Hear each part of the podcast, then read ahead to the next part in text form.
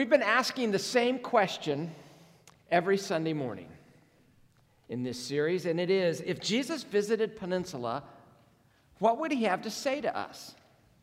Now, I know most of you are wondering where is it's the last Sunday in January, so where's the state of the church message, right? Please tell me somebody was thinking that. Okay, never mind. it's usually state of the church Sunday today, but this year it just feels like, you know, this whole series is State of the Church. You know, Jesus is speaking directly to us, so we're going to keep going through this series this year because the State of the Church is straight from the lips of Him this year. So we are in Revelation chapter 2 and 3. We're walking our way through these letters that Jesus um, um, has written to these seven churches in Western Turkey, ancient Asia Minor. And until this morning, we've been in two port cities along the way. You having trouble? There we go. Ephesus and Smyrna. We go this morning to the farthest one up in the north uh, in Pergamum. Ephesus asked the question How is your love for Jesus? At Smyrna, Jesus says, Am I enough? Is, is Jesus enough? This morning we arrive in Pergamum, modern day Bergama. I'm not telling you the question yet, you have to pay attention. Chicago is what? It's the Windy City. Paris, the City of Lights. Las Vegas, Sin City. From what Jesus says in this letter to the church at Pergamum, the Christians there may well have described Pergamum as Satan's city. Chapter 2, verse 13, Jesus says, I know where you dwell where Satan's throne is. In the same verse, he refers to Pergamum as where Satan dwells. Pergamum was one of the largest cities in the ancient world. It had a population of about 190,000 people, which is a large city back then. It's about 15 miles inland from the coast. Pergamum and Smyrna from last week and Ephesus from the week before that were really three cities that were the largest and most influential in the area. And they were always vying for attention to be the greatest city in that area and region of the world. But it was a capital city in the Roman province of Asia because Pergamum kind of won. It retained that honor well into the second century. But it didn't have a port which made it very difficult for it to maintain that high status. It didn't have the trade and the economics that the other cities had. So it was famous for something else. It was famous for its celebration of religion. Pergamum is the center of worship for at least four of the most important deities of the time. If you visited Pergamum, if you've ever been there, it is dominated by this large hill, about a thousand foot hill, right at, at the Acropolis of Pergamum. And it, on top of that hill stood temple after temple after temple. This is a, this is a, I, I, there's no signal back here, and so I, it would be just in this portion, would be kind of nice to see what's going on. Oh, there it is. Speak, and the magic happens. Um, this is a recreation of the Acropolis. Can you go back to the previous picture? I can explain it maybe a little bit. Oh, these are in a different, is that, for, that's forward, isn't it? You've seen that one already? What's the one before that? There you go.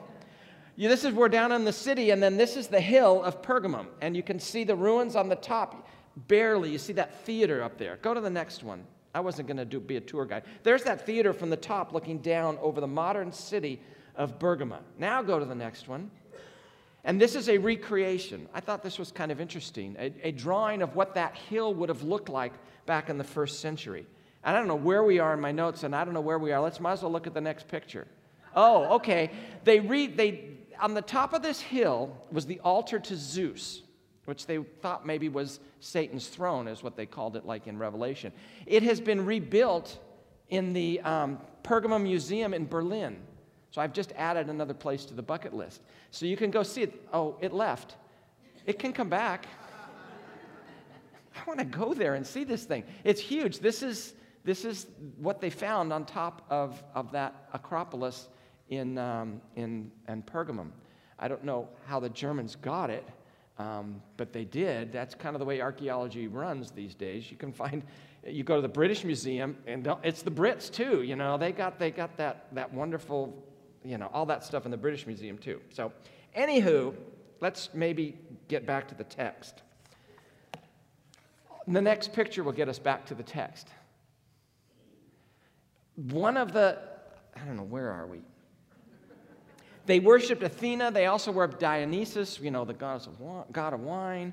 And, but the most unique uh, temple there on the top of the Acropolis was to Asclepius, who was uh, the god of healing.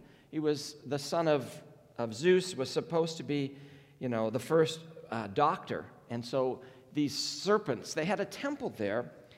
And you would spend the night in this temple and you'd walk through it, and if you made it through and just touched a snake, you would get healed.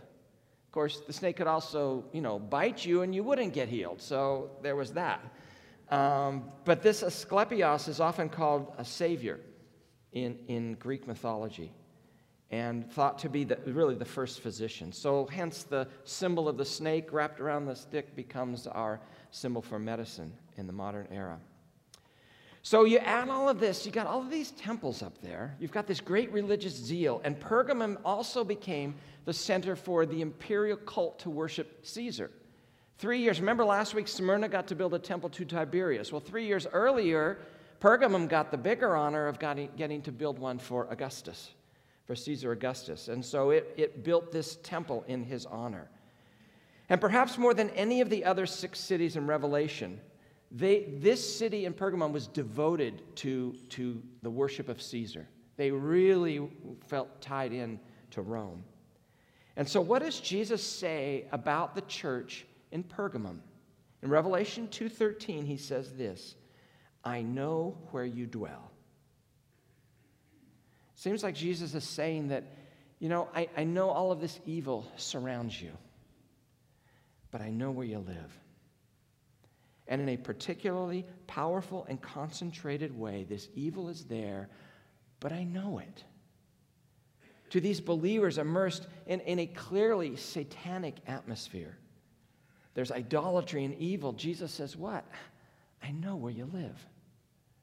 To them struggling by grace to remain faithful to the Savior in the midst of this pagan society, he says, I know where you dwell to believers who must have felt somewhat abandoned and alone in enemy territory where Satan's throne is. He says, I know where you dwell. Revelation 2 opened, we learned that, that Jesus knows these churches. Why? Because he's walking among their lampstands, he knows them. And in this letter, he says, Not only do I know the work of the church, like Ephesus, not only do I know the suffering they endure, like in Smyrna, but I know your environment. I know what it's like, to, I know where, where you live. And Jesus is fully aware of the pagan surroundings and the pressures they faced. He knew how hard it was to be a Christian in Pergamum. He knew the temptation to abandon him and follow after some other God. He knew what they faced on a daily basis, and he knew every intimate detail of their lives. And guess what? Jesus knows where you live too. He knows where you dwell. He knows the temptations you face. He knows the pressures you feel. He knows the trials you're going through. He knows the fear that perhaps you've been misplaced or marginalized, or somehow you're just lost in the shuffle of humanity. Take comfort in the opening phrase Jesus knows where you dwell. You're not abandoned, you're not ignored. Your life, your ministry are as important here as any life and ministry anywhere of any Christian in any city or country. And you may feel like you live in modern Pergamum, devoted to idolatry and immorality, surrounded by people who ridicule the Savior we love. But know this Jesus has put you strategically in this place as his witnesses to hold up his name and to display his glory. He knows exactly where we live. And He knows exactly what it's like to live for Him in this place. So, what are we supposed to learn from this? We haven't even got to the text yet, right? What do we learn? I've uncovered five letters. How about if I've uncovered five lessons that we can learn from this one letter? But let's read the whole letter uh, uh, together. I'll read it, you listen, you follow along. Revelation 2 verse 12 says this To the angel of the church in Pergamum, write These are the words of him who has the sharp, double edged sword. I know where you live, where Satan has his throne. Yet you, may re- yet you, may, you remain true to my name. You did not renounce your faith in me, even, not even in the days of Antipas, my faithful witness, who was put to death in your city where Satan lives. Nevertheless, I have a few things against you. There are some among you who hold the teaching of Balaam, who taught Balak to entice the Israelites to sin, so that they ate food sacrificed to idols and committed sexual immorality. Likewise, you also have those who hold the teach- to the teaching of the Nicolaitans. Repent, therefore. Otherwise, I will soon come to you and will fight against them with the sword of my mouth. Whoever has ears, let them hear what the Spirit says to the churches. To the one who is victorious, I will give some of the hidden manna. I will also give that person a white stone with a new name written on it, known only to the one who receives it. There's a bit to talk about there, isn't there? But there are five lessons that I want us to learn. Lesson number one no church can live on its past. No church can live on its past. The church at Pergamon, they had a great heritage. During the days of intense persecution that they'd been through, apparently there was this man from the church named Antipas who paid the ultimate price for his faith. Verse 13, the last half. You did not renounce your faith in me, not even in the days of Antipas, my faithful witness who was put to death in your city where Satan lives. We really don't know anything more about Antipas than that. Tradition says he was burned alive inside a hollow bronze bull. I, we don't know. But the text does say this. One translation says he was killed among you. Maybe the church had to witness his death. Maybe it was so close that they saw it happen. If so, I think they got a pretty good excuse to be afraid of what was coming down the road for them. But they didn't do it. What matters is Jesus knows the name of Antipas. He knows he wouldn't give in to the pressure. And this church withstood the pressure to be afraid. But a church with a solid past might assume that it's meeting the challenges of present day life, and it's not the case. Was the church of Pergamon guilty of honoring Antipas and yet neglecting to follow really what he believed? Yeah, we should honor those who come before. But sometimes you have to wonder where are today's heroes? Who are the Luthers today? Who are the Spurgeons today? Where are the modern soldiers for the cross today? You can't just live on your past. You got to press forward. Lesson number two no church can live on courage alone. Don't miss the wonderful words he uses, verse 13, the first part. I know where you live, I know where you dwell, where Satan has his throne. Yet you remain true to my name. This place that's the hub of social, political, theological truth and scholarly interests. That's where they lived. And in the midst of that, they remained true. We didn't talk about the library that's in Pergamum. It had 200,000 volumes, 200,000 books, which at first I'm like, oh, what's 200,000 books? That's a big library. Don't forget, there's no printing press, folks. They are all handwritten. To amass a, a library of 200,000 books is, a, is impressive. They said before the turn of the century, Antony had, had given that library to Cleopatra because Julius Caesar had kind of damaged it in his wars. But they're not really sure about that. And they said after Antony died, they brought some of the books back. But this, this is a place that had a huge library. So what happens? Scholars come from all over the world to study there. They got this temple to Asclepius. So what happens? All the people who are sick come to Pergamum. They want to get held, get, get healed. And so you've got this mix of people. It's setting the stage with, with the Caesar worship, with the worship of Zeus and his throne and the altar and this library and this healing power. And it's this really a diabolical excuse that, that, that lives there and resides in Pergamum that really influences the entire region. And through some combination of idol worship and sensual pleasure, Satan holds sway in Pergamum. It's a region covered really with a dark cloud of evil. I think Satan still has thrones today. There are places and areas where Satan has held sway for generations. Ask missionaries, they'll tell you. there's places where they try to minister that it's just met with satanic opposition. But I don't think that's just some remote tribal thing. We are more likely to find the throne of Satan today in places of cultural influence, perhaps in the great universities, in the seats of political power, in the halls of commerce, on the great religious centers where they pray multiple times a day but never mention the name of Jesus.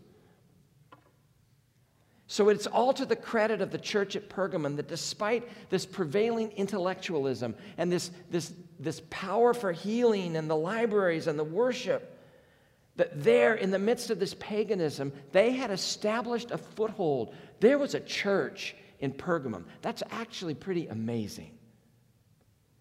And it wasn't easy to be a Christian in Pergamum. It's not easy today to be a Christian in the great cities of Europe or in the great universities of America or in most parts of the Muslim world. If there's not outright opposition, there's this subtle and unrelenting pressure. Just keep quiet. Cut the hard edges off your faith. Just don't speak openly about this Jesus. Because a great battle rages between the God of this world and the God of the Bible. And in that battle, the believers in Pergamum had not yielded ground. They stayed firm. So, what was their great failing? You cannot live on courage alone. Number three, no church can live without, no church can live with error in its midst. That leads us, what, what's the problem? No church can live with error in its midst. He says, Nevertheless, I have a few things against you. There are some among you who hold to the teaching of Balaam. We're going to get to Balaam and Balak and all that in a minute. Just listen to those five words. There are some among you. There's the crux of the problem. We see in five words the weakness of this otherwise brave congregation. And you have to admit, it's a little bit ironic. They're devoted to the truth of who Jesus is and the essentials of the message. They were so devoted to him, they were willing to die. They watched Antipas die.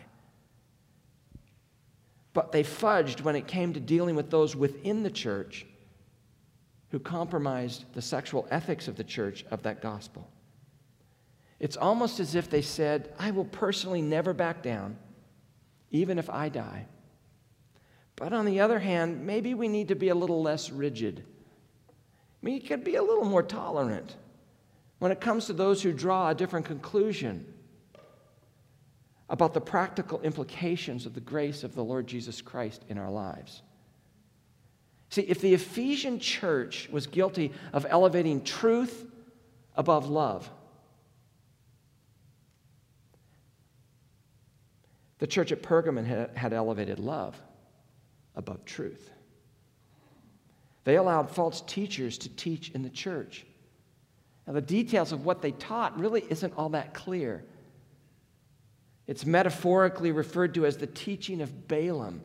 Verse 14, nevertheless, I have a few things against you. There are some among you who hold to the teaching of Balaam, who taught Balak to entice the Israelites to sin, so that they ate food sacrificed to idols and committed sexual immorality. Likewise, you, have also, you also have those who hold to the teaching of the Nicolaitans. Now, we've come across these Nicolaitans before in the church to Ephesus. They wouldn't let them anywhere near them. They hated the work of the Nicolaitans, they wouldn't tolerate it. Ah, different story in Pergamum. Up north, you know, they welcomed them into the fellowship. They let them teach in the church. Jesus describes them as holding to the teaching of Balaam, who taught Balak to entice the Israelites to sin. What's all this going on? Well, the story of Balaam and Balak's in Numbers, chapters 22 through 24.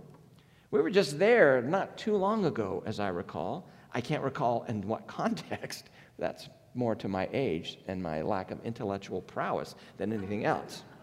But we were there. In that chapter, in Numbers 22, Balak He's the king of Moab. The Israelites are about to come through, go enter the land, but Balak doesn't like it, so he hires Balaam from, from someplace else to say, Come curse the people of Israelite of the Israel. And every time he tries to, God changes the blessing and it becomes uh, changes the cursing and it becomes a blessing. So he never can do it. But he wants his money, so on the way out of town, he says, You know what you really should do? What you really should do was take your beautiful women and entice the men of Israel. And once you do that, then they'll marry them. Once you get married to them, then you can bring them into your feasts. You can do all this kind of stuff. And then you know what's going to happen? Once they compromise, God will judge them. He'll curse them. I don't have to do that. And that's exactly what happened, and it worked. And so, what Balaam was to the children of Israel in the Old Testament, bringing really the condemnation of God, the Nicolaitans were to the church of Jesus Christ in the New Testament. And so Balaam, taught Balak to set a trap for the sons of Israel. And they ended up doing what? Eating meat offered to idols. They went to their sacred feasts, they ate the meat, that's food that had been offered to an idol, and they committed sexual immorality. Now, the fault of the church in Pergamum was not so much that they followed that teaching as what? What's he condemn them for? He condemns them for allowing that to be taught in the church. They let teachers teach this. And that really bothered Jesus. Maybe the Nicolaitans were teaching that forgiveness of sin and their newfound freedom in Christ, they were just libertines. You can do whatever you want to. It'll all be forgiven. Don't worry about it.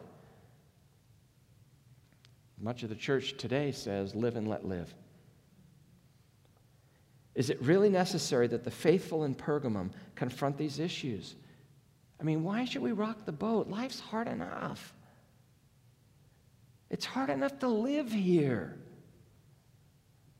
let alone keep these morals so carefully. I mean, doesn't Jesus call us to love and, and tolerance? Can't we just mind our own business? Or what does Jesus say? Jesus says, Repent, therefore. Otherwise, I will soon come to you and will fight against them and with the sword of my mouth. You cannot live with error in your midst. Which leads us to lesson number four. Number ch- no church can live in a divided state forever. Now, there's nothing really to indicate in the text that they had adopted hook, line, and sinker all of this stuff that the, these people were teaching. It certainly wasn't out of fear that they adopted it. But they figured that such ethical teaching and such theological deviations were not that important. They lived in Satan's throne area, so let's just get, stick with the big stuff. They were misguided. They gave these false teachers a place to teach and to influence people. And sometimes peace and love comes at too high a price, which we discover in verse 16. Repent, therefore, Otherwise, I will soon come to you and will fight against them with the sword of my mouth. You see, Jesus Christ takes personal offense when we allow false teachers to teach in his church. And he says, I'm going to come to you personally. I'm going to fight against this. Which raises the question who's supposed to do the repenting? It's a single verb. It's repent. It's, it's one person. It's not all of you repent. It's not plural. It's repent, therefore. Well, the false teachers should repent, of course. That's a given. But the call here, as a singular word, seems to be that the Lord is calling the messenger, the one who brings this letter, who seems to be the leader of the church, to repentance. He should repent for not dealing with the members of his congregation that hold to the teaching of Balaam, that let the teaching of the Nicolaitans into the place. It's the leader. Seems to be. It's singular. Pastor, repent, he says. Elders, repent.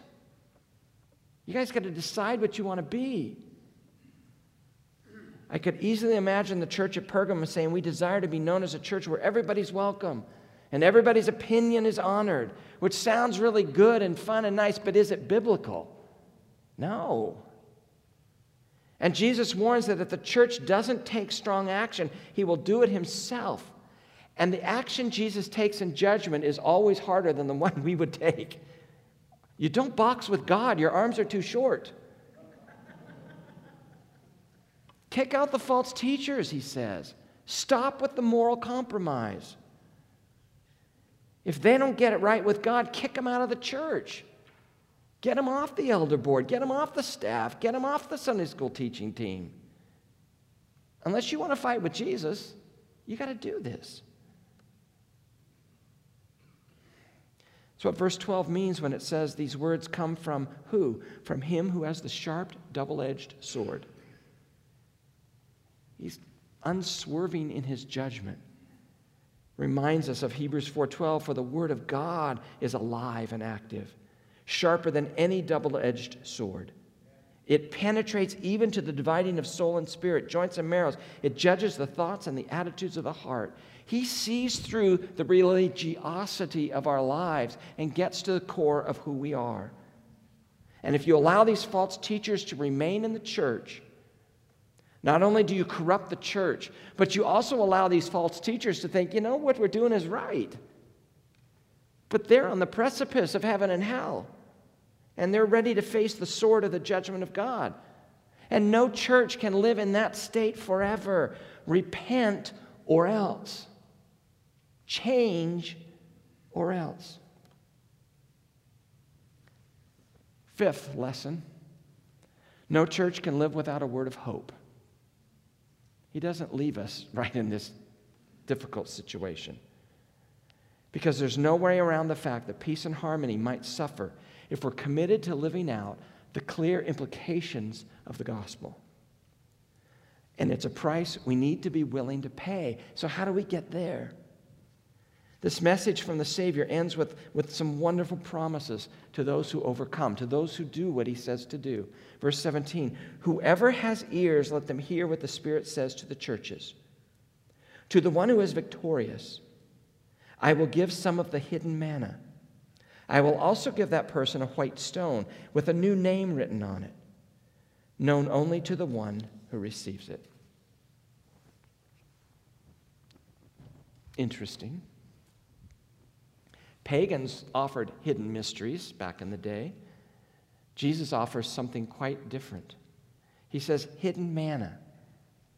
What does that mean? Well, manna is what? It's the heavenly bread that, that the Israelites ate for 40 years in the, in the wilderness, Exodus 16. The hidden manna is perhaps a reference to, to the Hebrew tradition that records that a pot of manna was kept in the Ark of the Covenant, if you recall. They kept some of it there so they'd never forget. Well, then, you know, according to Second Maccabees, when, when, when Jerusalem is destroyed and the temple is destroyed in 586, either Jeremiah or some angel grabbed the Ark of the Covenant, took it, some say to Mount Nebo, some say to Mount Sinai, um, and, and hid this. And the tradition was then when the Messiah comes, they're going to open the ark, they're going to take out the manna, and we're going to feast on the manna uh, from of old. But in the New Testament, what's the manna? Or who's the manna? The bread of life. Jesus Christ Himself. And the promise here seems to be that those who overcome will feast forever on the person of Christ, which is a great thought. But what does it mean? Well, it means that Jesus and only Jesus will be the nutrition of our body and our soul for all eternity. It means we will experience with Jesus depths of intimacy that you cannot conceive of today. It means we'll never grow tired of seeing his splendor. We'll never get bored with displays of his grace. It means that Jesus will be for us this endless, self replenishing spring of refreshing water. It means that because of Jesus, we will experience that, that odd sensation, that glorious sensation of never lacking anything, but never really being full either. And what about this white stone? White stones were often used as, as tokens for membership or tickets to get into something. If that's the background, the white stone might be a symbol for, for our, our, our believers, as a believer, our, our entrance into the kingdom, into the feast of Revelation 19. The white might portray the righteousness of those granted the righteousness of Christ to get in. What I found more intriguing was this. What does this mean when it says, a new name written on it, known only to him who receives it? You got this white stone, and there's name, name is put on it that only you know. What's that all about? Well, who gets a new name? Isaiah 62 2 says this The nations shall see, shall see your righteousness, and all the kings your glory, talking of Messiah, and you shall be called by a new name that the mouth of the Lord will give. I think here in Revelation 2, Jesus applies this concept not just to the Messiah, now he, he, he, applies it to individuals within the church. And this unique name that each believers apparently are given by the Savior. It points to the fact, I think, that, that we're new creation in Christ. Old things are passed away, now everything's new. We've got this new identity. Everything is made new in Christ. The past is forgiven and long forgotten. And we will get for ourselves a name suitable for the new heavens and the new earth, a place without any evil or error. But there's more to it than just the newness of this name. It's a name no one knows except for the individual who receives it. Wow. That seems to point to this intimate, intensely personal nature of our life with God. Could it be that Jesus is highlighting the depths of his intimacy, the depths of his acceptance of us, that we will enjoy in the secret recesses of our soul for all eternity? There's an identity you have in God, it's reflected in a new name. That name transcends all the shame and all the regret attached to your name today. All the disappointment that's wrapped up in who you are now is gone. You got a new name. It's fresh, it's clean. Paul said, Your life is hidden with Christ in God. Peter echoes that. We have an inheritance that's imperishable, undefiled, and unfading, kept in heaven for us. And do you see what Jesus is doing here in this letter? What makes us vulnerable to compromise in our life? What makes us vulnerable to, to allowing some things in the church that we maybe we don't want into the church if we really thought about it? I think one reason we tolerate sin is because we think we're missing out on something. We're missing out on something in life. If we just had a little bit more money, a little more prestige, a little uh, um, more sexual experiences, then we would really achieve what we deeply desire. And Jesus says, What? I'm going to give you what you desire a, a new identity. That's your reward. If you trust me, I am the one who will supply what you need. I will be your intimate companion. I will be the one that you can share with in, in your deepest longings. That's an amazing promise. And he makes it to those who resist the teaching that says, just pursue the good life. That's what Christianity is all about. Just go with the flow. Don't stand up for truth. So we come to the end of this short letter. It's a solemn message. I did not enjoy this letter. I don't know about you. Maybe give it another two or three days and I might figure it out. But we need to take these words seriously. It isn't enough to just be orthodox in our theology. It's not even enough to have the courage to face opposition from the community. In Ephesus, he asked, How is your love for Jesus? In Smyrna, is Jesus enough? What question does he ask the church at Pergamum? I think the question cuts deep, and it is this What do you tolerate? What do you put up with in your church?